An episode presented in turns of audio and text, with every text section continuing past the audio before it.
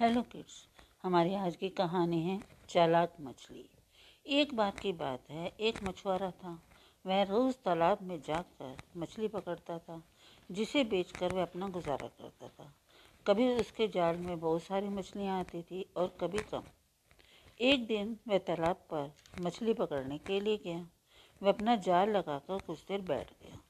कुछ देर के बाद जब उसने अपना जाल निकाला तो उसके जाल में बहुत सारी मछलियाँ थी, वह बहुत खुश हुआ। उसने वह सारी मछलियाँ बाज़ार में लेकर जाकर बेच दी, जिससे उसको अच्छे पैसे मिले। अगले दिन वह उसकी उम्मीद से तालाब गया। उसने अपना जाल तालाब में डाला और कुछ देर इंतज़ार किया। कुछ देर के बाद उसके जाल में कुछ सरसराहट सी होने लगी। जब उसने अपना जाल खींचा तो उसमें एक छोटी सी मछली थी। जब वह उस मछली को निकालने लगा तो वह मछली मछुआरे से बोली तुम मुझे छोड़ दो, नहीं तो पानी के बिना मैं मर जाऊँगी। उसकी इस बात को मछुआरे ने अनसुना कर दिया।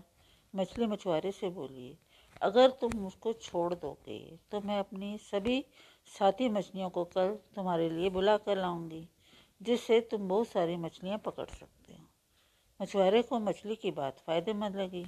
उसने सोचा, अगर मुझे एक छोटी सी मछली के बदले बहुत सारी मछलियाँ मिलती हैं।